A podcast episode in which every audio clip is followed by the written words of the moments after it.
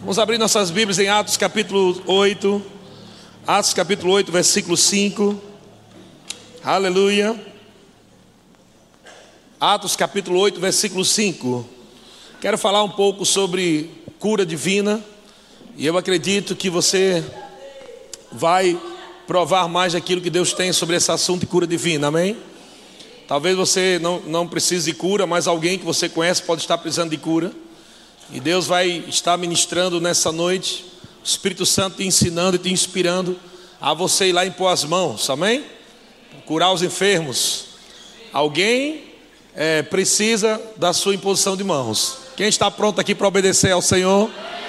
Quem está pronto aqui para curar os enfermos, expulsar demônios, libertar cativos? Isso não é somente o trabalho do pastor, não, de toda a igreja. Vamos aprender então um pouco sobre isso, amado conhecer da vontade de Deus nessa área, para que fé chegue no seu coração e você possa ter essa semana, não somente para você andar em saúde divina, né, mas se você estiver doente, receber cura divina. Há uma diferença de saúde divina para cura divina. Saúde divina te mantém curado, amém? Sem doença. A cura divina vem para curar você. Então você recebe sua cura divina e depois se mantém na saúde divina.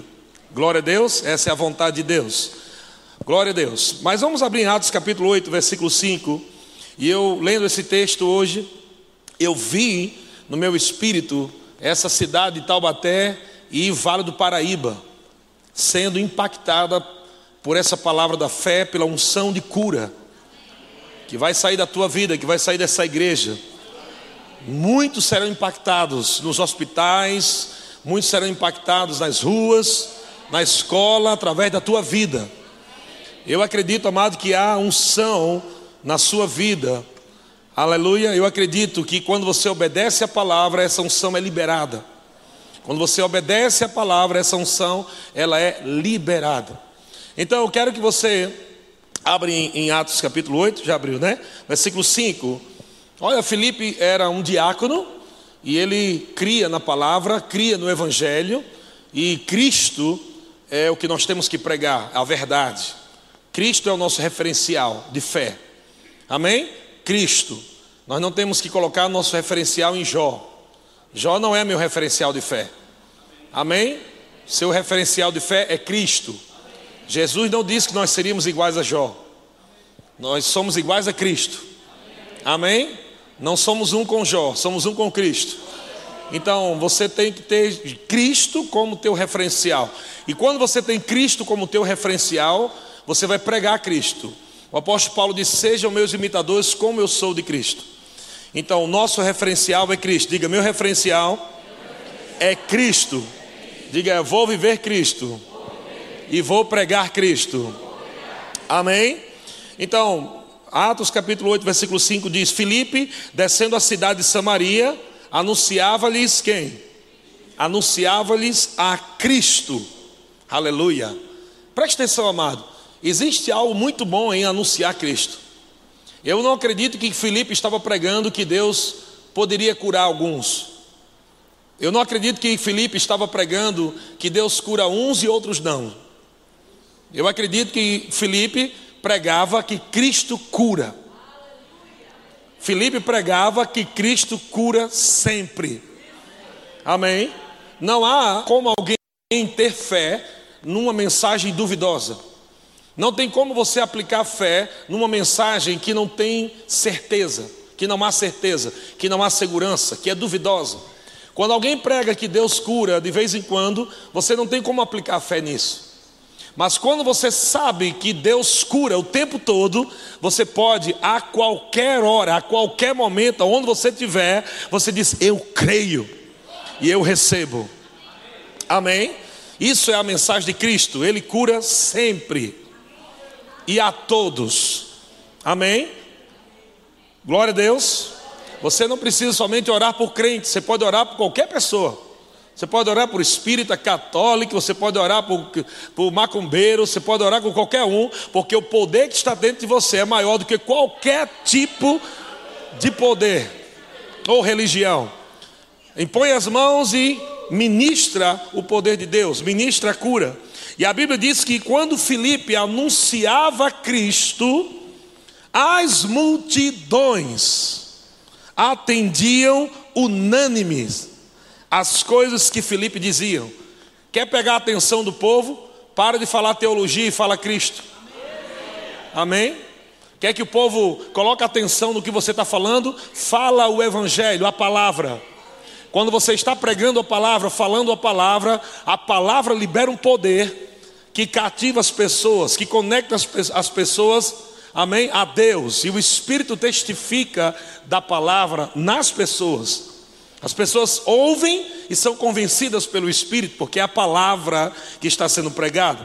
Quando eh, Filipe estava pregando Cristo, que é a palavra, as multidões atendiam unânimes as coisas que Filipe dizia, ouvindo-as e vendo os sinais que ele operava. Gente, Felipe, um diácono pregando Cristo. Eu quero um diácono dessa igreja tão cheio do poder que o aperto de mão já vai tirar o câncer de quem entrar por aquela porta ali, ó. Vai pegar na mão do doente, vai olhar nos olhos deles, se prepara para receber o poder nessa igreja e o caroço já vai embora. Aleluia! Glória a Deus! Amém. As crianças no departamento infantil recebendo a unção, o poder de Deus, com professores cheios da palavra, cheios da unção de Deus. Músicos e cantores tocando aqui, cantando, liberando a música ungida, cheio do poder de Deus, a palavra de Deus cantada. E quando for tocado e pregado, a glória vai cair, amado, e haverá sinais, prodígios e maravilhas em nosso meio. Aleluia! E a igreja vai ser conhecida em Taubaté. Rapaz, tem poder naquela igreja, tem cura naquela igreja, tem milagre ali naquela igreja. Está doente, leva lá para o verbo da vida Taubaté. Eles creem cura lá. Leva lá que eles creem cura lá. Aleluia. Glória a Deus. Sinais que ele operava. Versículo 7. Pois os espíritos imundos de muitos possessos saíam gritando Aleluia. Diga, eu posso fazer isso. Diga para o seu irmão, você está habilitado para pregar Cristo no seu trabalho, por onde você estiver. Prega a palavra, impõe as mãos sobre os enfermos, expulse os demônios. Aleluia. Cristo te deu autoridade. Começa dentro da tua casa. Amém? A tua casa é o, é, é o teu laboratório. É onde você vai estar lá provando lá dentro, né? Aquilo que a palavra diz como verdade. Começa a provar dentro de, dentro de casa. Começa a impor as mãos sobre os teus filhos. Chega a doença e põe as mãos. Repreende em nome de Jesus. Começa a confusão lá. Diz: Satanás, sai daqui agora em nome de Jesus. Pare sua bagunça agora aqui na minha família, na minha casa. Começa dentro da tua casa. E você vai ver, amado, como você vai estender isso. É tão bom ver os sinais de Deus quando você crê no Evangelho. Se você crê, você vê. Amém? Tudo é possível ao que crê. Quem crê aqui na palavra? Amém. Os espíritos imundos e muitos possessos saíram gritando em alta voz. E muitos paralíticos e coxos foram curados.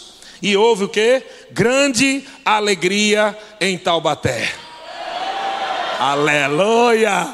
Grande alegria em Pindamonhangaba, grande alegria em Tremembé, grande alegria em Caçapava, grande alegria em todas as cidades aqui, amado. Nós vamos abrir igrejas Verbo da Vida e nós vamos colocar pontos de pregações, igrejas sendo levantadas e pessoas cheias do Espírito, cheias da palavra de Deus, vão estar pregando Cristo e sinais, prodígios e maravilhas vão se manifestar de uma forma sobrenatural e todos vão ver que Jesus, ele é o mesmo ontem, hoje e eternamente.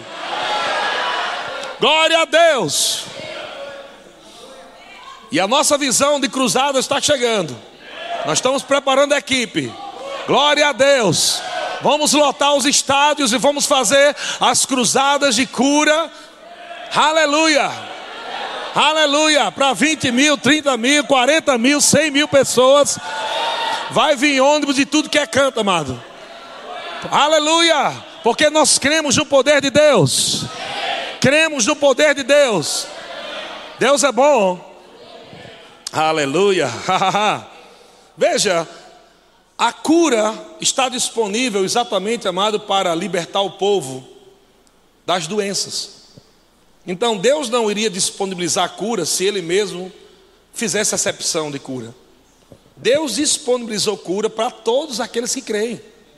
Amém? E veja que o resultado de cura é alegria. Houve grande alegria, porque as pessoas estavam sendo libertas. Deus quer ver o povo alegre, Deus quer ver as pessoas sendo libertas e transformadas, irmão. Deus quer ver aquele que está morando no, num barraco, crê na palavra e começar agora a ter um emprego melhor, e começar agora a comprar seus móveis, e começar agora a comprar roupa para os seus filhos, e começar a viver cura, não precisar mais comprar remédio para a doença, e começar a ver o crescimento na sua vida, e vai passando os anos e crescimento vai aumentando, vai aumentando. Amado, Deus quer não que você viva uma vida doente, nem miserável, Deus quer ver alegria na tua vida, na tua família, na tua casa. Aleluia! Deus é bom, irmão. E Deus também quer ver o rico, amado, chegando aqui na igreja. E ele vai estar tão alegre ele vai estar pegando a vassoura para varrer aqui essa igreja, passar o pano, porque ele sabe que o dinheiro dele não pode comprar a cura. O, dia, o dinheiro dele não pode comprar o seu lar. Aleluia! Mas ele provou do poder de Deus, da glória de Deus. Quando os médicos disseram não tem mais jeito, ele chegou na igreja Verbo da Vida Taubaté e ouviu uma palavra, talvez de um diácono que está ali na porta, talvez de um irmão que aparentemente não tem tanta cara de pregador, mas é cheio do Espírito de Deus, tem a palavra rema na boca. Aleluia! E aquele homem tão estudado e tão rico se deparou com uma pessoa que talvez até fala: "Oi, nós crê, nós crê". Mas o poder é liberado e aquele homem é transformado. Aleluia! Essa é a nossa igreja, Verbo da Vida. Nós cremos em cura o tempo todo. Deus continua fazendo sinais, prodígios e maravilhas. Nós cremos nos dons do Espírito Santo. Nós cremos no poder de Deus. Nós cremos em milagres. Nós cremos no sobrenatural de Deus. Aleluia! Deus é bom. Salmos capítulo 107. Glória a Deus. Salmos capítulo 107, versículo 19. Olha só como Deus está pronto para resolver problema toda hora, irmão. Ele, ele não quer que você fique triste com nada. Ele quer que você ande feliz com a palavra, se tornando uma testemunha viva do poder de Deus. Salmo 107, versículo 19 diz: Então, na sua angústia, clamaram ao Senhor, e ele os livrou das suas tribulações. Aleluia! Você tem um Deus tão poderoso, irmão. Um Deus tão poderoso que está pronto para livrar você de coisas que você não sabe como se livrar. Ele sabe. Deus sabe como livrar você de coisas que você não sabe como se livrar. Você só precisa se conectar a Ele. Você só precisa se render a Ele. Precisa falar para Ele: Senhor, eu não quero ficar preso nisso aqui, não. Eu não quero ficar preso nisso aqui, não. Jesus me fez livre. Eu quero viver a alegria dessa liberdade em Cristo Jesus. Amado, eu tenho certeza que Deus vai tirar você de situações que te deixam tristes, angustiado, pesado. Deus vai, é, é, é em 2018, amado, é um ano que vai ser marcante para a tua vida. Agora, não é marcante porque eu estou dizendo, vai se tornar marcante porque você está crendo. Amém? Não é porque eu digo, é porque você crê no que eu estou dizendo pelo Espírito. 2018, aleluia, vai ser um reviravolta. Haverá um reviravolta na tua vida. Coisas novas acontecendo, novidade de vida. Aquela doença de estimação que você carregava vai acabar. Amém? Nunca mais vai ter aquela doença. Glória a Deus. Ontem eu estava aqui, uma irmã me deu um abraço e ela estava muito feliz e os olhos dela brilhavam. Ela está há quatro meses na igreja. Ela chegou aqui com depressão profunda, tomando remédio tarja preta. E ela estava aqui, terminou o culto, já estava todo mundo conversando. E aquela irmã disse: Pastor, você pode orar por mim? E eu disse: Posso, o que, é que você tem? Eu estou com depressão. Eu digo: Hoje é o último dia da sua vida com depressão. E nós oramos por ela, demos um abraço nela. Ela chorou aquele choro de uma tristeza profunda, de angústia, e tudo que você pensasse de, de, de ruim. Parecia que estava vindo aquele choro. Irmão, ela ontem me deu um abraço. Pastor, fazem quatro meses que eu não tomo mais remédio. Fazem quatro meses que eu estou feliz, sorrindo. Essa igreja é bom demais, pastor. Aleluia. Deus é bom. Aleluia. Glória a Deus. Deus é bom. Versículo 20: Enviou-lhes a sua palavra, e os sarou, e os livrou do que lhes era mortal. Deus enviou a sua palavra, Deus enviou a sua palavra, e nos livrou do que era mortal. Não importa a doença que está no seu corpo. A palavra te livra do que é mortal. A palavra te vivifica. A palavra te restaura. A palavra recria órgãos. Se você precisa de um rim, a palavra te dá um novo. Se você precisa de um pulmão, a palavra te dá um novo. Se a coluna está torta, Jesus foi carpinteiro, ele sabe alinhar as coisas. Ele vai alinhar a tua coluna. Mas você vai andar aqui, amado, em saúde divina. Vai andar em saúde divina. E vai pregar com ousadia que Cristo cura, porque você diz: Olha, eu não estou falando que Cristo cura só porque alguém me disse, eu estou falando porque eu fui curado. Eu sou testemunha viva de que Cristo me curou. Aleluia! Glória a Deus. Deus é bom. Aleluia. Sabe, veja o que está escrito, versículo 19, a palavra vindo para curar você. Amém? Sabe que o Senhor já te curou em Cristo Jesus. Amém? Mas versículo 21 tem algo que nós devemos fazer todo dia agora para manter isso. Rendam graças ao Senhor por sua bondade e pelas suas maravilhas para com os filhos dos homens. Amado, renda graça ao Senhor todo dia. Pai, muito obrigado. Meu corpo funcionando perfeitamente. Pai, muito obrigado por essa comida. Oh, ovo gostoso, aleluia. Oh, ovo gostoso, papai do céu. Não reclama porque você está comendo só ovo. Dá graças a Deus pelo ovo, dá graças a Deus pelo pão, pelo cuscuz. E quando você manter a sua vida ações de graça, você vai ver, amado, que coisas vão começar a chegar que você nunca comeu. Ha. Glória a Deus. Seja grato porque você está vivo. Seja grato porque você está aqui respirando. Seja grato, amado, porque você está aqui ouvindo uma palavra boa. Porque a palavra está te resgatando, está te levantando, está te animando. Seja grato a Deus todos os dias. Sempre tenha um grito de júbilo na tua boca. Sempre tem uma dança para cada culto, irmão. Sempre tem uma carreira preparada de alegria, de vitória. Aleluia. Glória a Deus. Deus é bom. Amém. Ou você cultua a Deus, ou você vai cultuar o diabo. Ou você celebra a cura, ou você vai estar murmurando na doença. Você tem que escolher o que você quer. Se você ficar, ai meu Deus, eu estou doente, está difícil, aí eu vou morrer, ai, ai, ai, ai, ai, ai, vai piorar, irmão. Mas se você decidir crer, Aleluia. Cristo é minha cura. Ele levou sobre si as minhas dores e as minhas enfermidades. Pelas suas pisaduras eu sou sarado. Aleluia. Você fala com caroço. Ouviu, caroço? Eu mando em você. Você não me controla, eu controlo você.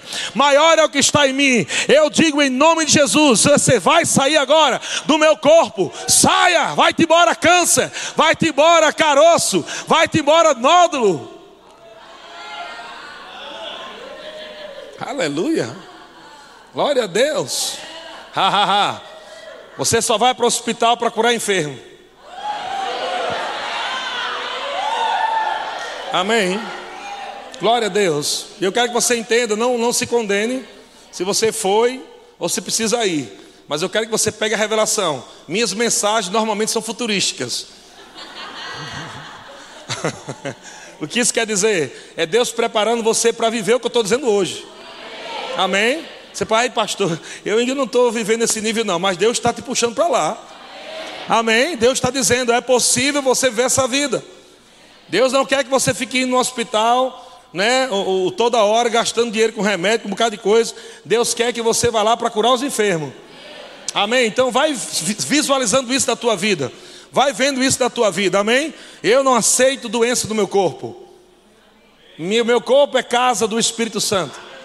Não é casa de doença. Amém? Bota a mão no teu corpo e diga: Meu corpo não é casa de doença. É casa do Espírito Santo de Deus. Diga: Só aceito aqui no meu corpo o que vem do céu. Em nome de Jesus. Dá um grito aí de alegria, irmão. Glória a Deus. 1 Pedro capítulo 2, versículo 24. O apóstolo Pedro diz: carregando ele mesmo em seu corpo, falando sobre Jesus, carregando ele mesmo, 1 Pedro 2, 24. Carregando ele mesmo em seu corpo, sobre o madeiro, os nossos pecados, para que nós, mortos para o, os pecados, vivamos. Vivamos. Sabe que Jesus morreu para você viver? Jesus não morreu para você morrer cedo. Jesus morreu para você viver mais e melhor.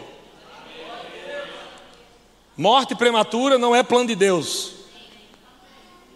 E nunca foi. Deus não chama ninguém novo ir para o céu. Não é a vontade de Deus isso. Ah, Deus recolheu porque o bicho era tão bom. Ele vai fazer o que lá no céu? Você tem tanta coisa para fazer aqui na terra. A Bíblia diz que a seara é grande e os trabalhadores são poucos. Deus vai matar o restinho, é? Deus está precisando de mais trabalhador. Deus não tem interesse em tirar trabalhador cedo da terra. A oração de Jesus, ele diz: Pai, eu te peço que você os livres do mal, mas não tire desse mundo. E tem crente dizendo: Pai, me tira desse mundo. Não, sua oração nunca será maior do que a oração de Jesus.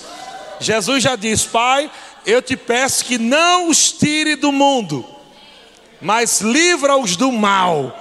Sabe por que Jesus disse: Não tire do mundo? Porque nós somos o sal da terra, nós somos a luz do mundo, a única esperança para este mundo, a igreja. A igreja é a autoridade máxima na face da terra.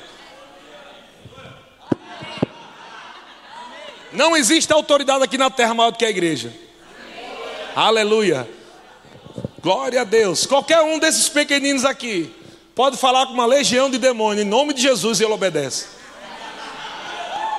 Qualquer um que nasceu de novo aqui, se ele pegar a revelação da autoridade do nome de Jesus, ele pode falar com legiões de demônio e vão ter que sair, vão ter que submeter a palavra, porque maior é o que está em nós do que aquele que está no mundo. Ha, ha, ha. Não tem cão dos infernos que vai parar você, irmão. Não tem cão dos infernos que vai parar você. Coloca o sorriso da tua boca, coloca júbilo, irmão, na tua casa. Porque, irmão, existe alguém, uma pessoa, chamada Espírito Santo, que está dentro de você, que te unge para fazer aquilo que Jesus disse: obras maiores. Glória a Deus! Aham carregando Ele mesmo em seu corpo sobre madeira os nossos pecados, para que nós, mortos para os pecados, vivamos para a justiça, por Suas chagas fostes sarado. Olha para o seu irmão e diga assim: meu irmão, balança ele assim: meu irmão, tu já é sarado. Amém? Glória a Deus.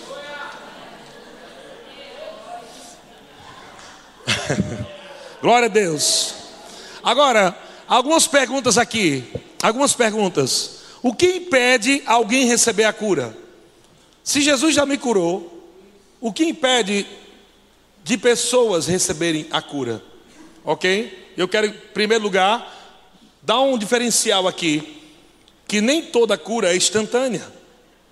Existe cura instantânea, existe cura progressiva. E quando eu falo de cura progressiva, eu não estou falando que Deus vai curar você amanhã. Eu estou dizendo que a manifestação, o processo da manifestação daquilo que você recebe hoje no Espírito pela fé, pode acontecer aos poucos, se manifestar aos poucos. Vocês estão entendendo o que eu estou falando? Alguém de repente pode receber e na hora aquilo desaparecer. Mas alguém pode receber e ir desaparecendo aos poucos. Ok? Glória a Deus. Isso aconteceu com Jesus também. Teve cegos que Jesus disse, veja, e ele passou a ver. Teve outros que Jesus teve que cuspir no chão, fazer lodo, passar nos olhos, e ele saiu cego para se lavar. Porque ele não foi curado ali. Entende? Então existe algo que é instantâneo, existe algo que é progressivo. Glória a Deus. Mas muitas pessoas colocam foco só no instantâneo e perde a cura. Perde a cura, sabe por quê? Porque nós oramos aqui, liberamos a unção, a palavra, nós cremos que você foi curado, mas porque você está sentindo, você diz: Ah, não recebi. E quando você diz não recebeu, acabou de anular o poder da cura. Então o que é que você tem que fazer? Ações de graças. Recebeu a imposição de mãos, recebeu uma palavra, agora fica todo dia, glória a Deus, eu recebi. Eu recebi minha cura, eu sou curado. Eu recebi minha cura, eu sou curado. E aquilo vai acabando, e vai acabando, e vai acabando. Pode ser que aconteça de repente, ok? Então esse ponto aqui eu quero deixar de lado. Mas eu quero falar pontos realmente negativos que fazem com que uma pessoa não receba a cura. Primeiro ponto é pecado. Uma vida de pecado faz com que a cura não se manifeste no seu corpo. E a Bíblia diz aqui em Romanos capítulo 8, versículo 13: Porque se viver de segundo a carne, veja, ele está falando de um estilo de vida. Se você vive segundo a carne, caminhais para a morte. Quando você está semeando na carne, você vai colher corrupção. E essa palavra corrupção também pode ser traduzida como doenças, enfermidades.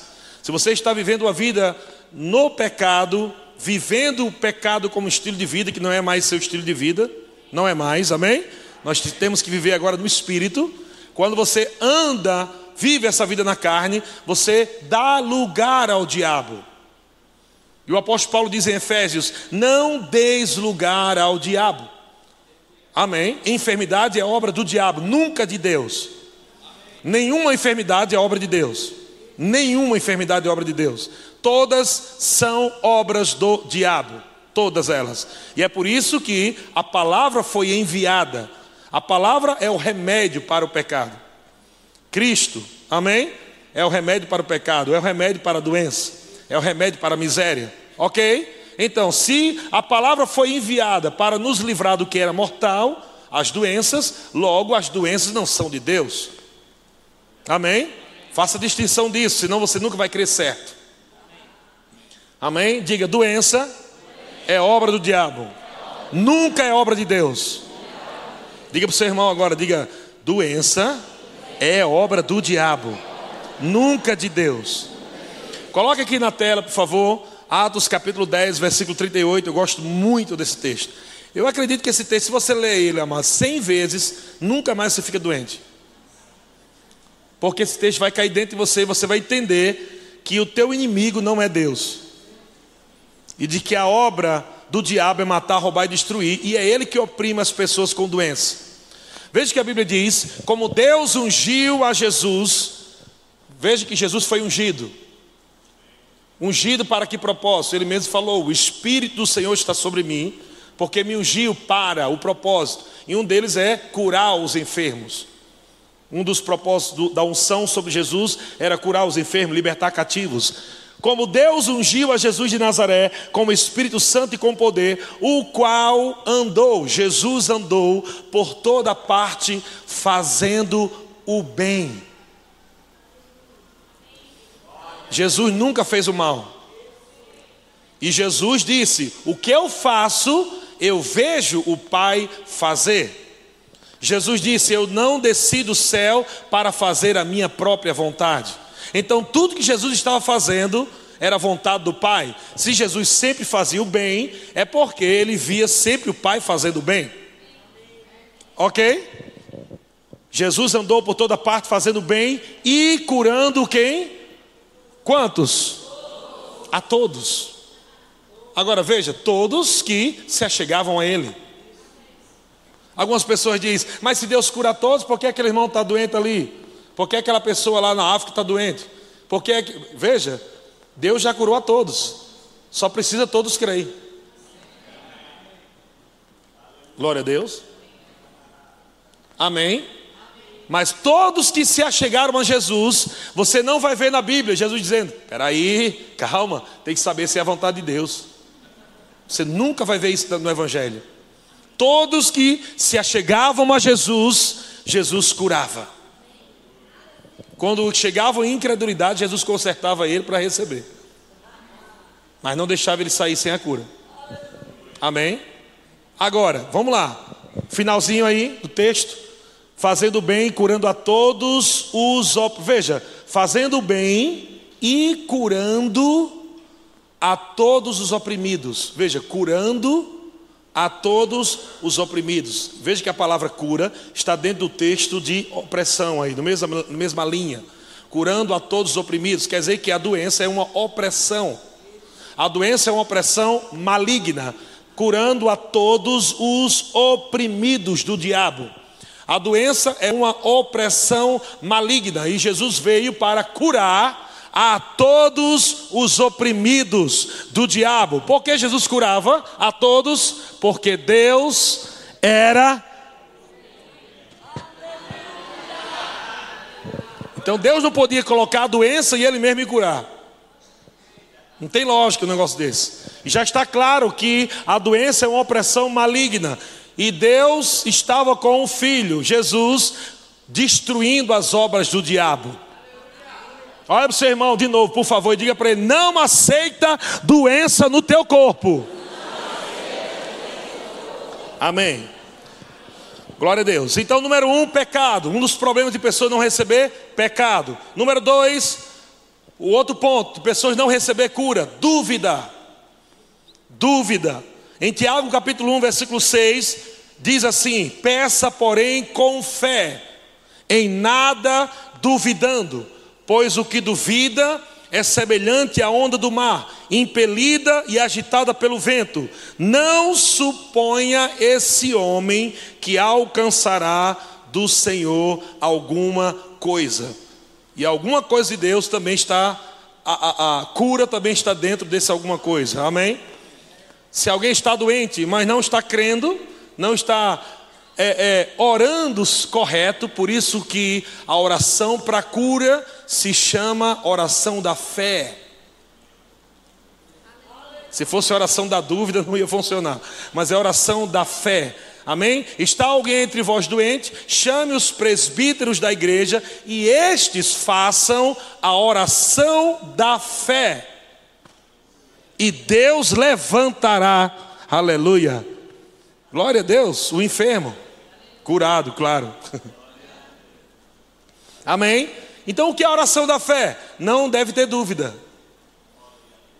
Quem já fez a oração da fé com dúvida? Você já fez, só não sabe que fez. O que é a oração da fé com dúvida? Senhor, se for da tua vontade, cura. Isso é a oração da fé, não é oração da fé. Isso é oração de dúvida. É por isso que muita gente não está sendo curada. Porque não está orando a oração da fé, está orando a oração da dúvida. Senhor, se for da tua vontade, cura. Está errado. A oração da fé é assim: Pai, muito obrigado, porque você já levou essa doença.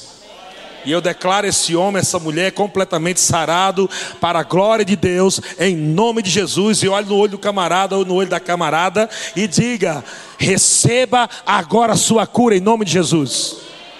Isso é oração da fé. Essa oraçãozinha michuruca. É, se for da vontade de Deus, tu serás curado. Se não for, tu não vai ser. Se tu não ser, tu já. tu já liga lá já para o, a casa funerária e aproveita para dividir em 12 vezes. Está com promoção lá de caixão. É esse tipo de oração que a religião está fazendo por aí. Religiosidade está fazendo por aí. Amém. Quando alguém diz assim, ah, eu vou orar por você, mas não sei se Deus vai curar, pode ser que ele cura ou não. Na verdade, ele é que está incrédulo. Porque ninguém que está em fé fala isso. Ninguém que está em fé fala isso. Só fala fé aquele que realmente crê na palavra. Ninguém vai dizer talvez Deus cure. Não, eu nunca vi os apóstolos falando isso. Aleluia. Diga eu sou da fé. Diga Satanás, sai da frente. Porque eu estou colocando fogo pelas ventas. Eu vou destruir as suas obras. Glória a Deus, aleluia. Ha, ha, ha. Eita, meu irmão, tu vai ver aqui o rebuliço que vai ter no Vale do Paraíba. É gente vindo de tudo que é canto. Aleluia. Terceiro ponto, falta de perdão. Por que pessoas não recebem cura? Falta de perdão. Parece uma coisa simples, mas é terrível. Porque a manifestação do amor de Deus é a manifestação da cura é a manifestação do amor de Deus. Amém? A manifestação dos dons do Espírito Santo nada mais é do que a manifestação do amor de Deus. Amém? A bondade do Senhor, a misericórdia do Senhor fluindo para alcançar alguém. Se você não perdoa, você está bloqueando o fluir do amor de Deus na sua vida. E é por isso que pessoas não recebem cura. Porque está com raiva daquele a pessoa que a 1947 fez uma coisa.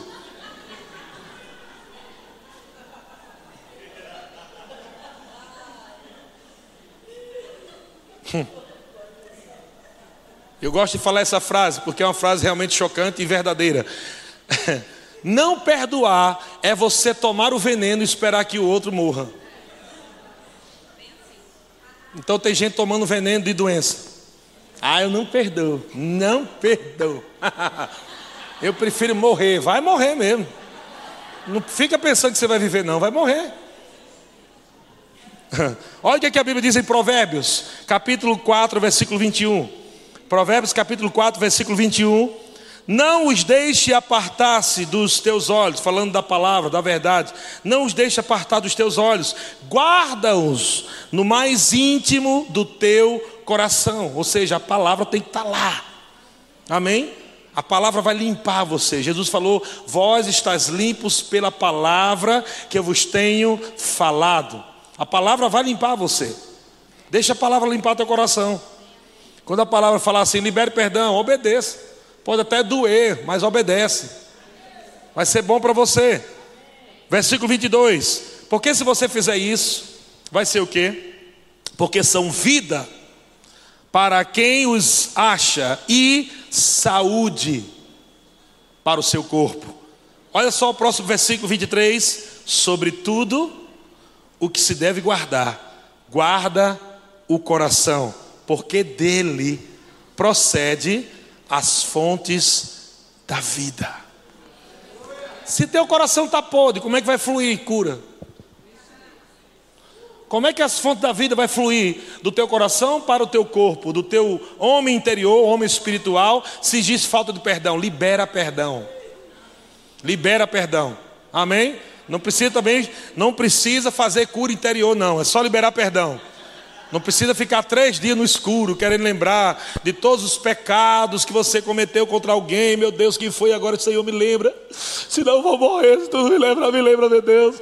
Não, se você quer consertar as coisas, o Espírito Santo vai lembrar. Se o Espírito Santo não lembrar, então não tenta lembrar daquilo que ele não quer que você lembre.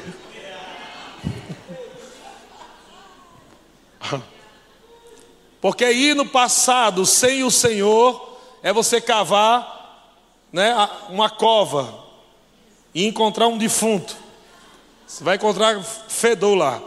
Tem coisas que o Senhor vai dizer para, olha, deixa para lá. Mas tem coisas que o Senhor vai dizer, lembra aquela pessoa, vai lá e pede perdão para ela.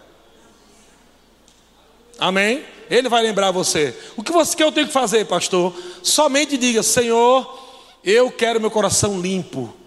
Eu não quero mais doença do meu corpo.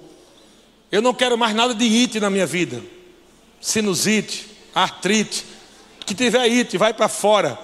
Eu não quero meus ossos fracos. Eu quero meus ossos cheios da unção, cheios da palavra. Eu quero viver muito. Sabe que no Antigo Testamento, no Antigo Testamento, no Antigo, gente, há uma promessa de viver no mínimo 70 anos. No mínimo. 70. No antigo. Imagina no novo.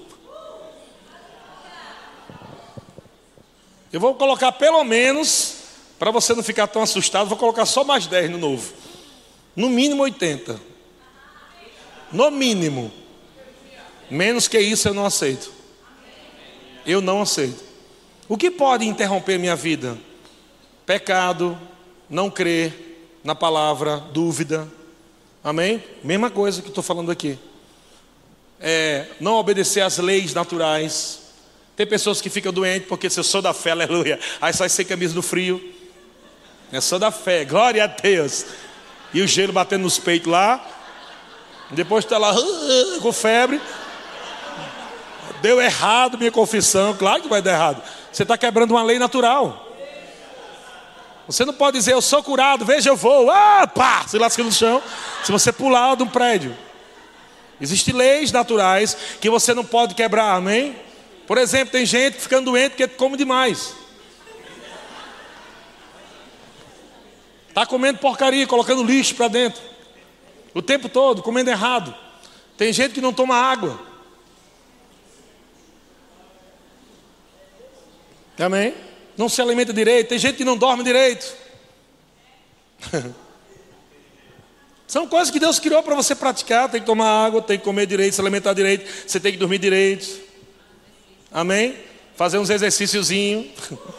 Aleluia. Nem que seja uma caminhadazinha, pelo menos. Veja que no espírito você é sarado. Mas, mas não quer dizer que você tem um tanquinho. Em Cristo você recebeu um tanquinho na barriga. Você é sarado em Cristo Jesus. Não, essa parte física você tem que fazer alguma coisa para manter o seu corpo em saúde. Amém? Glória a Deus. Uns exercícios de vez em quando, uma caminhadazinha, uma academia se der, tal, alguma coisa. Dá uma melhorada aí nesse negócio. Amém, irmão? Glória a Deus. Aleluia. o outro ponto que pessoas podem deixar de receber cura, a incredulidade. Veja que a dúvida é diferente da incredulidade. A dúvida é quando a pessoa, será que Deus quer? Será que Deus não quer? A incredulidade é, rapaz, eu não creio que Deus vai, vai fazer não. É muito complicado. Aí vai nada. Aí já morreu já. Aí, vixe, isso aí. já morreu, já morreu, não tem jeito não. Incredulidade. Amém? Muita gente está morrendo por causa de incredulidade. E a incredulidade também impede com que o poder de Deus flua.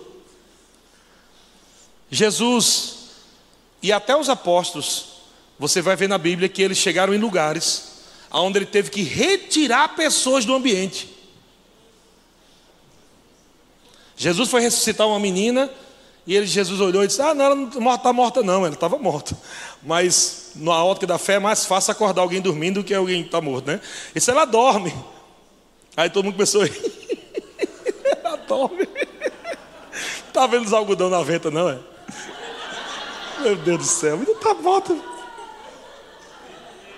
Mas quem anda em fé facilita a coisa. Quem anda em fé não fica dizendo que está difícil. Quem anda em fé facilita para ele mesmo. Diz, não, ela só dorme. Eu vou lá e vou acordar ela.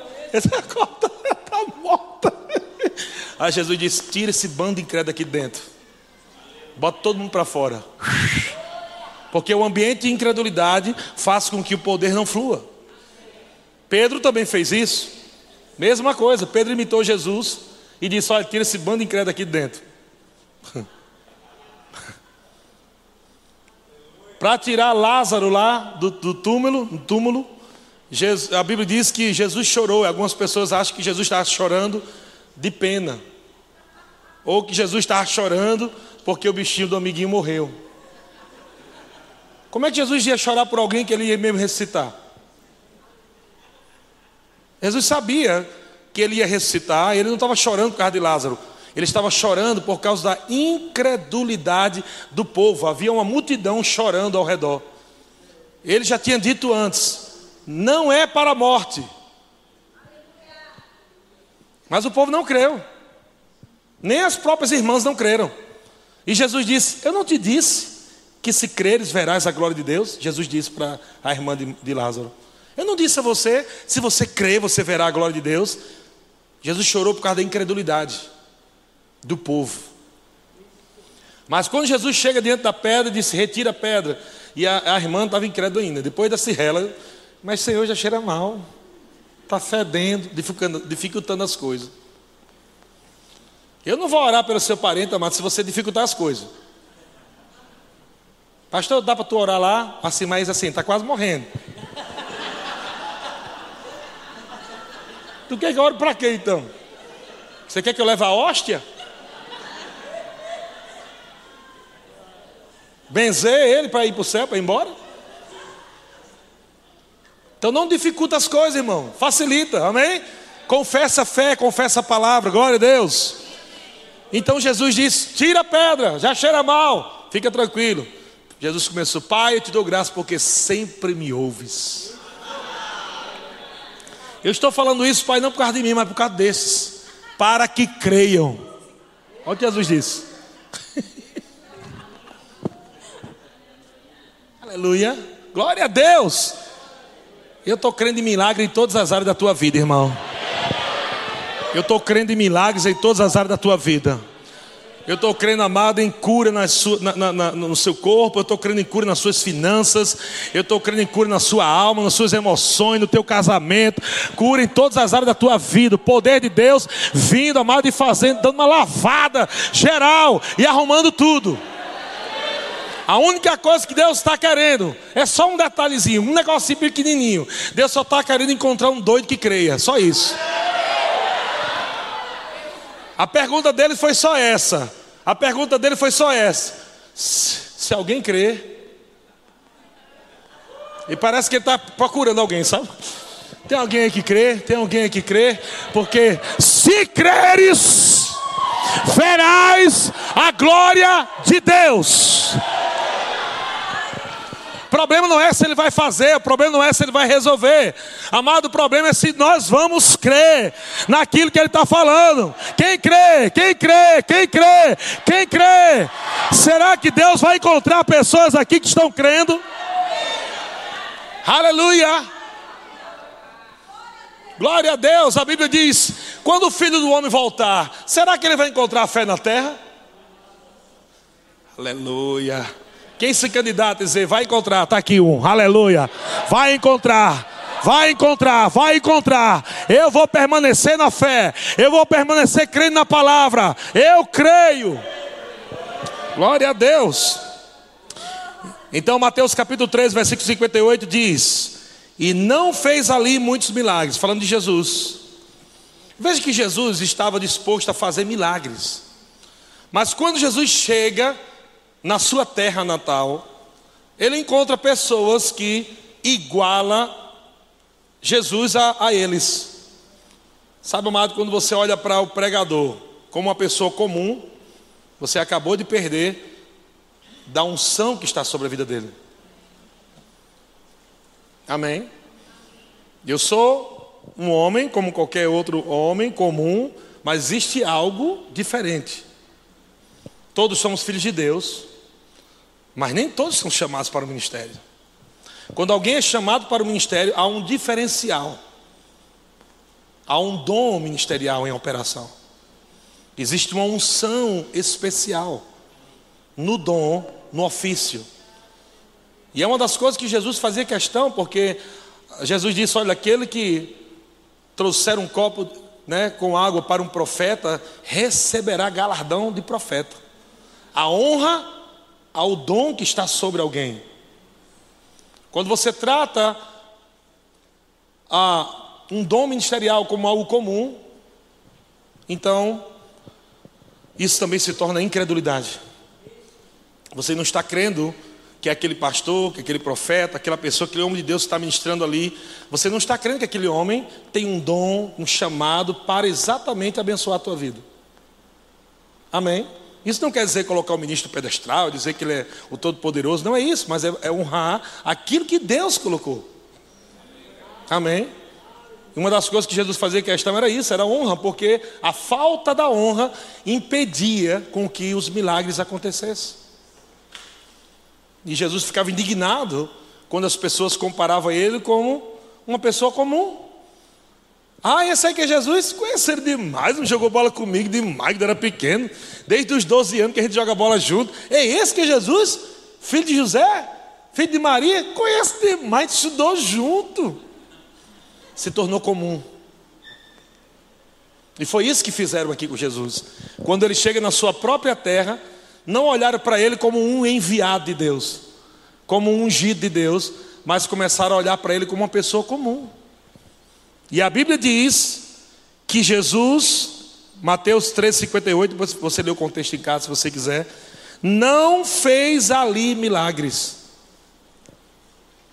por causa da incredulidade deles. Em outras versões diz, não pôde, eu acho mais correta essa, essa, essa versão, não pôde fazer ali Jesus milagres, não pôde fazer, por causa de quê? Da incredulidade deles. O desejo de Jesus era fazer milagre.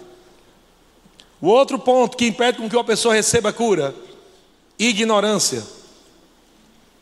Em Oséias, capítulo 4, versículo 6, nós falamos muito esse texto aqui. E é por isso que nós temos uma escola chamada Centro de Treinamento Bíblico Rema. Não é uma escola de teologia tradicional. É uma escola de treinamento em todas as áreas da tua vida caráter, ministerial, família, tudo. Quem pode fazer? Quem é filho de Deus, que tem no mínimo 16 anos, amém? Já pode fazer, nascido de novo, já pode fazer o rema, estudar no rema. E por que o rema é muito importante? Nós estamos aqui fazendo propaganda de uma escola comum. Estamos aqui divulgando para você, amado, uma boa notícia. O rema é uma boa nova. Amém? Porque, como Georgia sempre diz, o preço da ignorância sempre será muito mais alto do que um valor da mensalidade do rema. então, Oséias capítulo 4, versículo 6 é o outro ponto. Existem muitos outros, mas eu vou parar por aqui nesse ponto e falar mais alguma coisa. Mas a ignorância é uma das coisas que tem mais afetado o povo de Deus, para não receber cura, para não viver milagres financeiros, problemas no casamento, relacionamento, ignorância. Olha o que, que diz aqui: o meu povo está sendo destruído porque lhe falta conhecimento. O meu povo está sendo destruído porque lhe falta conhecimento. Vamos terminar essa tirar essa palavra destruído e vamos colocar morrendo, dá no mesmo. Amém? Morrendo. Vamos colocar aí ficando doente. Vamos colocar aí andando em miséria, tudo dando mesmo. Essa palavra destruição veio de uma mesma fonte do diabo: matar, roubar e destruir. O meu povo está sendo destruído, o meu povo está andando em miséria, o meu povo está andando em doença. Amém? Porque lhe falta conhecimento. Conhecimento é muito importante, amado, para que você possa aplicar a sua fé no lugar certo. Quando, quando uma pessoa nasce de novo, ela recebe a medida da fé. Isso quer dizer que todos os filhos de Deus têm fé. Todos. Diga, eu tenho fé. O problema é como você aplicar essa fé. A fé deve ser aplicada na palavra, no conhecimento revelado. Se você aplica a fé em uma coisa que não está baseada na palavra, não vai funcionar. Mas quando você aplica a fé no conhecimento, no pleno conhecimento de Deus e de Jesus Cristo, então vai funcionar. Glória a Deus. Porque o povo está sendo destruído? Porque falta conhecimento. A fé vem pelo ouvir e ouvir pela palavra. Quando o conhecimento revelado chega, você vai aplicar o conhecimento, a, a fé no lugar correto. Amém? Agora eu quero finalizar com isso aqui. Vai, abre lá em Jó. Eu não vou falar tudo sobre Jó, mas vou falar algumas coisas aqui para que algumas pessoas entendam. Eu sei que existem algumas pessoas que estão falando de Jó, mas eu quero mostrar aqui alguns pontos rapidamente. Deixa eu falar algo para você. O problema de Jó, o problema do livro de Jó se resume numa coisa só. Não adianta as pessoas quererem falar coisas que não tem como provar. Por exemplo, alguns estão falando que Jó é o primeiro livro da Bíblia, antes de Gênesis. Isso não tem como provar. Supõe-se que foi, mas não tem uma prova, não tem data. Então, não vamos entrar na questão de que se foi antes, se foi depois, se Jó era mais velho, era mais novo, não sei o que, não adianta saber disso. Vamos ficar com o que a palavra diz, ok? Com o que a palavra diz, é a verdade. E não com o que a teologia tradicional diz, mas com o que a própria palavra diz. A palavra responde à palavra. Amém? O problema de Jó aqui, amado, é simples: falta de conhecimento. E algumas pessoas dizem assim: não, mas Jó, não, o problema de Jó não podia ser falta de conhecimento, porque Jó é, é, é, é bem antigo, é lá do começo, ele, nem tinha rema, é claro que não tinha rema. Abraão também não fez rema, mas ele foi chamado pai dos da fé. Jacó também não tinha rema, Isaías também não tinha rema, ninguém tinha rema no Antigo Testamento, nem os discípulos teve rema, tiveram prática, né? A aula prática ali com Jesus. Mas estou falando da escola. Hoje nós temos a escola, está tudo mastigado, tudo pronto para entregar para você, a revelação prontinha para você pegar em dois anos. Mas eu quero que você saiba que ainda que Jó tenha vivido, vou colocar aqui, se Jó tivesse vivido antes de Abraão, como alguns teólogos dizem, o problema dele continua o mesmo falta de conhecimento. E foi a única coisa que Deus exigiu de Jó quando Deus aparece pela primeira vez para Jó no capítulo 38. Ou seja, do 1 ao 38, Deus não falou nada com Jó. Eu acho que Deus estava naquele tipo, né? Tradicional, né? Porque se Deus não fala, porque está trabalhando, aleluia. 30 e sete capítulos que Deus não fala nada com Jó. Sabe o que é nada? Nada. A partir do capítulo 38 é que a Bíblia diz que Deus se manifesta para falar com Jó. Sabe qual foi a primeira coisa que Deus falou com Jó? Jó, eu sei que tu não tem conhecimento. Eu sei que tu não tem rema. Você não é culpado disso. Não, não foi isso que Deus cobrou de Jó. Abra lá para você ver. Jó capítulo 38, no versículo 1. Haha. Eu quero que você entenda que o maior perigo hoje continua sendo falta de conhecimento, e foi o que Deus cobrou de Jó. Jó 38, 1. Depois disso, o Senhor, o Senhor, não foi nem um anjo, foi o Senhor, graças a Deus, porque vai que se botasse um anjo aí, os teólogos iam mudar tudo, para dizer que era o anjo do Satanás que veio. Mas o Senhor, do meio de um redemoinho, respondeu a Jó. Primeira referência da Bíblia, do livro de Jó, onde Deus fala com Jó. Primeira, essa aqui. Do meio do redemoinho, respondeu a Jó: Quem é este? Falando com Jó, Deus falando com Jó. Quem é este que escurece os meus desígnios com palavras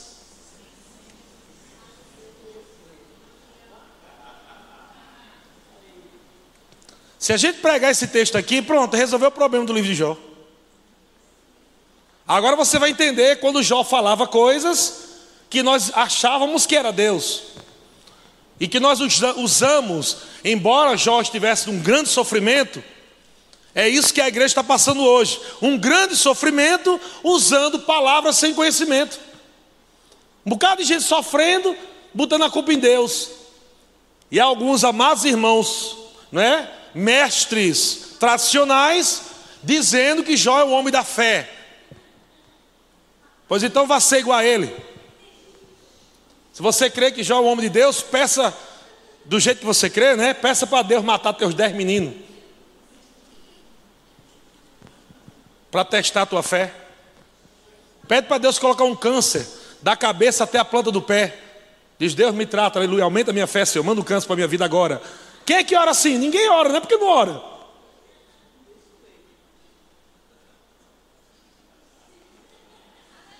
Por que não ora assim então? Sabe por que você não ora? Porque lá dentro você sabe que isso não é certo, que isso não é bom para você. Porque toda pessoa, quando fica doente, a primeira coisa que faz é procurar um médico. Primeira coisa que faz é tomar um remédio, sabe por quê? Ela quer aliviar a dor, porque Deus não criou o homem para sofrer. Ela não quer ficar com dor, com doença, não quer ficar sofrendo, ela quer ficar aliviada da dor, porque o homem não foi criado para o sofrimento, o homem não foi criado para a dor, para a enfermidade, para morrer cedo, não. Então Deus está agora requerindo de Jó: quem é você que está escurecendo trazendo trevas aos meus desígnios, com palavras sem conhecimento. Agora, sabe por que Deus está falando isso? Porque Jó vem falando um bocado de coisa. Eu sei que ele está sofrendo, eu sei que ele está se coçando com um caco de telha. Mas quando Deus se manifestou, Deus não disse, Jó, eu entendo o teu sofrimento. Entendo pra caramba. Não foi isso que Deus fez quando se manifestou para Jó. A coisa foi tão pesada que Jó, Deus começa agora a fazer uma prova oral com Jó. Sabe por quê? Porque a Bíblia diz que Jó queria dizer que a justiça dele, dele era melhor ou maior do que a de Deus. E começou a dizer: não, porque Deus fez isso comigo? Porque Deus me colocou nessa prova? Por que, que Deus começa. Tem crente fazendo isso ou não tem? Eu já ouvi um monte, ó, assim, ó. Porque Deus me colocou nessa prova, Deus me coloca nessa reprova, por quê? Tem um monte de Jó dentro das igrejas. Porque está se espelhando em Jó e não em Cristo.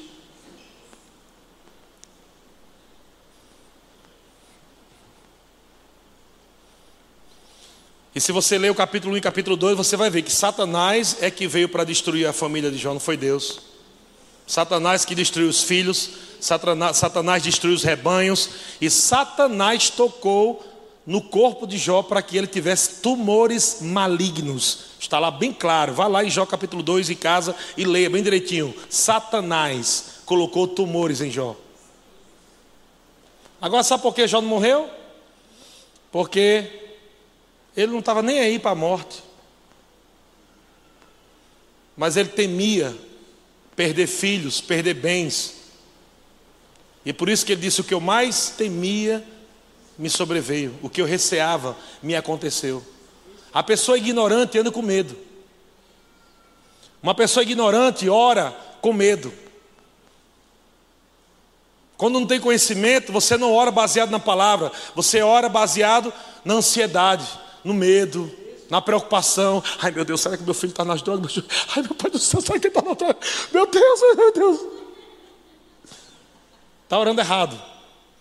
Ansioso, com medo, preocupado, orando pelo filho para ver se o filho se está nas drogas, se vai cair no mundo, se vai morrer. Não é assim que ora, você tem que orar a palavra.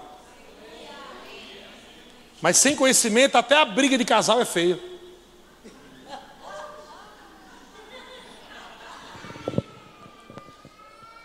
Porque a mulher de Jó estava sem entender, porque Jó estava passando por aquilo. Tu, tu, tu, tu adora tanto a Deus, tu disse que Deus é tão poderoso e estás aí morrendo. Os meninos já morreram tudinho, agora tu estás aí, se acabando todinho. Amaldiçoa logo esse Deus e morre. Mulher sem conhecimento. Faça o remo, para o casamento ser um, né? Quando, tiver alguma discussão, ser uma confusão dentro da palavra. Não, porque a palavra diz, meu amor. Palavra diz. E a mulher disse, mas a palavra também diz. mas sem conhecimento é briga, meu amigo, é botando a culpa em Deus. Amaldiçoa Deus e morre logo.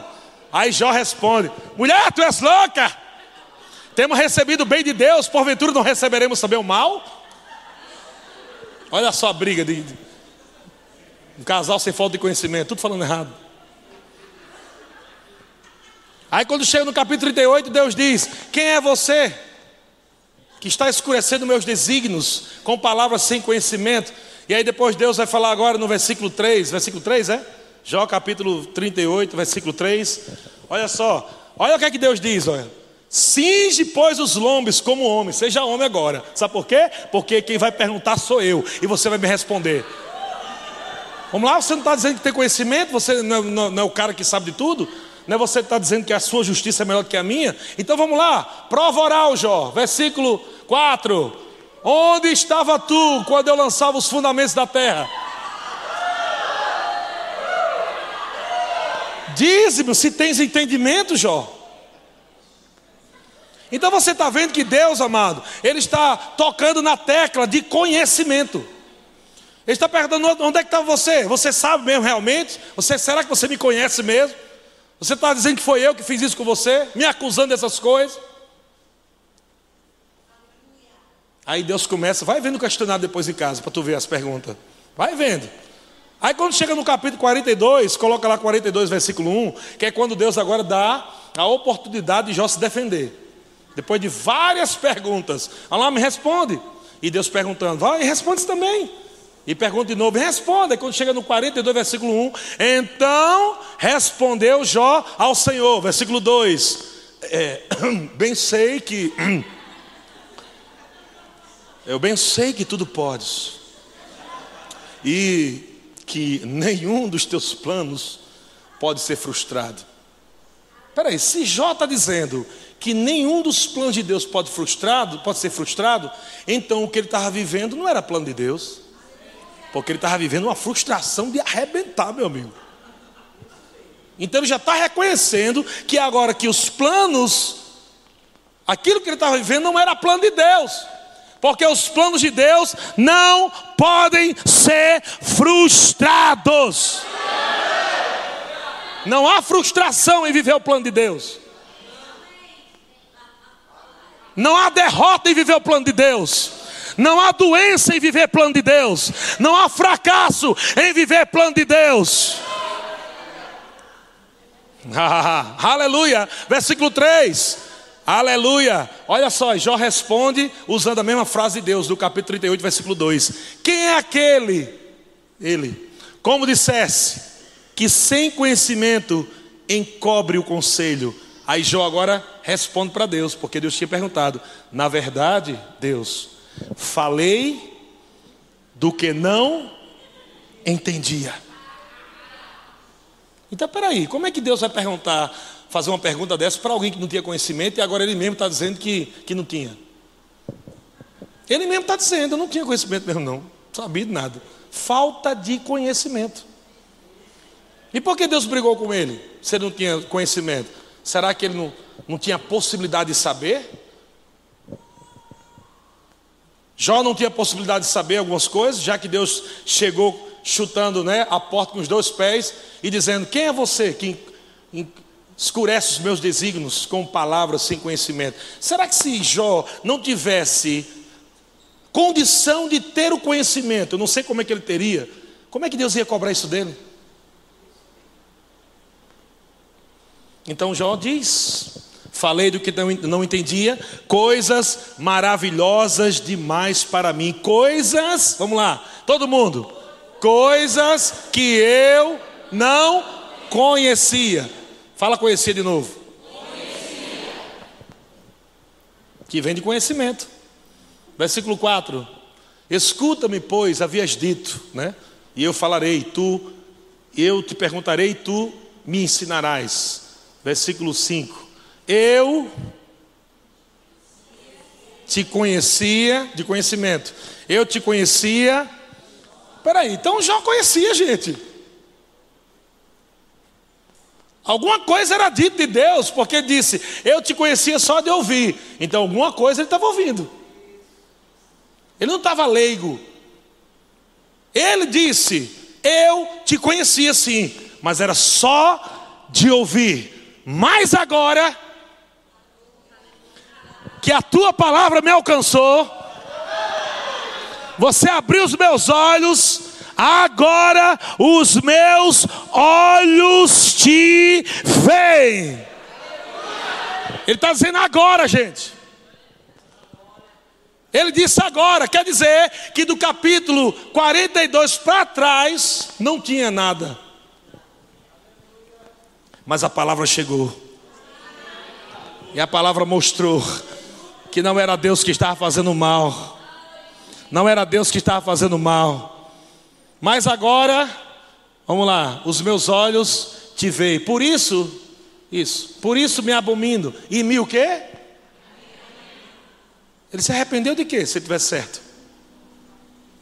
Me arrependo no pó e na cinza, versículo 7. Tendo o Senhor falado essas coisas a Jó, o Senhor disse também, ele faz. Vai mais para frente, 8, deixa eu ver se é o 8. Não, 10, 10. É, 10. Depois do arrependimento, depois que Jó diz: Senhor, é o que eu estou precisando mesmo, é de conhecer mais. Eu me arrependo pelo tempo de incredulidade. Eu me arrependo pelo tempo de achar que foi o Senhor que tinha colocado aquela doença em mim. Eu me arrependo por achar que foi o Senhor que tinha matado os meus filhos. Eu quero falar para aquela câmera ali, pessoas que estão me ouvindo agora e me vendo. Não foi Deus que trouxe essa desgraça para a tua vida. Esse tempo de, de, de desgraça que você está vivendo, talvez a morte de, de alguém tão novo, talvez você esteja no hospital agora, com um diagnóstico terrível. Talvez você esteja perguntando: por que Deus? Por que você fez isso comigo? Eu quero dizer que não foi Deus que fez isso com você. Pelo contrário, Deus quer tirar você daí. E Deus quer responder coisas que deixou você com raiva dele. Deus quer responder coisas para você que deixou você com o coração pesado para Deus, chateado. Por que aquela pessoa morreu? Por que o meu filho morreu? Por que minha filha morreu? Eu quero dizer, amado, para você que Deus está mudando a sorte de pessoas nessa noite. Porque a palavra revelada está tirando pessoas aqui do cativeiro da ignorância. A palavra revelada está tirando pessoas aqui do cativeiro da ignorância. Olhos de pessoas estão sendo agora abertos. Pessoas estão dizendo no seu coração: Meu Deus, durante tantos anos eu fui enganado, mas agora os meus olhos estão vendo. Os meus olhos estão vendo quanto Deus é bom. Deus é bom, Deus é bom. Mudou o Senhor a sorte de Jó quando este orava pelos seus amigos e o Senhor e o Senhor deu-lhe o dobro de tudo que possuía antes. Amado, esse é o ano do dobro. Dobro, dobro, dobro, dobro, dobro. Sabe por que é dobro? Porque os seus olhos foram iluminados. Porque você está se arrependendo e não e não mais colocar a culpa em Deus, porque Deus não é teu inimigo. Deus é teu amigo, Ele é teu ajudador, Ele é teu consolador, é aquele que edifica, te levanta, te guia em toda a verdade, é aquele que vai amar abrir caminho onde não existe, é aquele que te cura, é aquele que te restaura, é aquele que te anima, é aquele que fortalece, Ele é o teu amigo.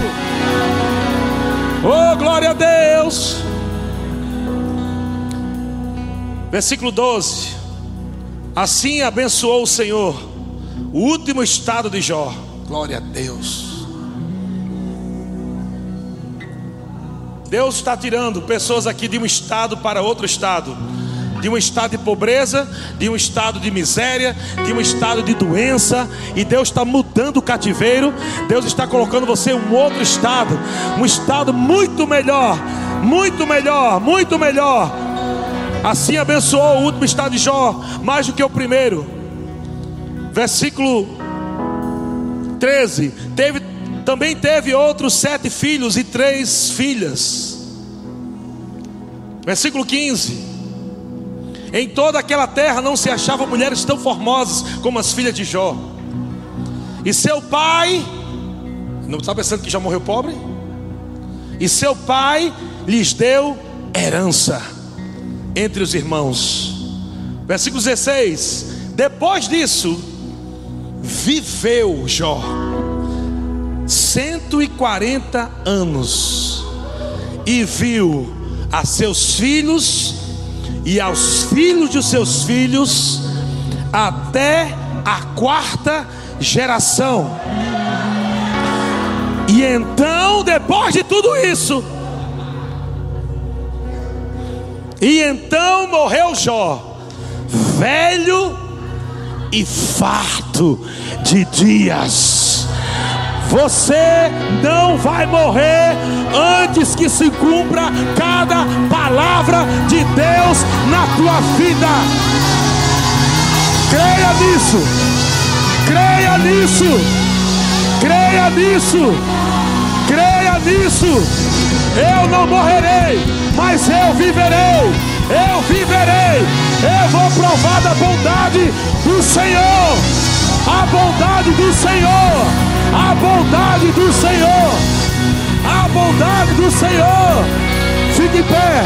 Levanta suas mãos. Ha, ha, ha.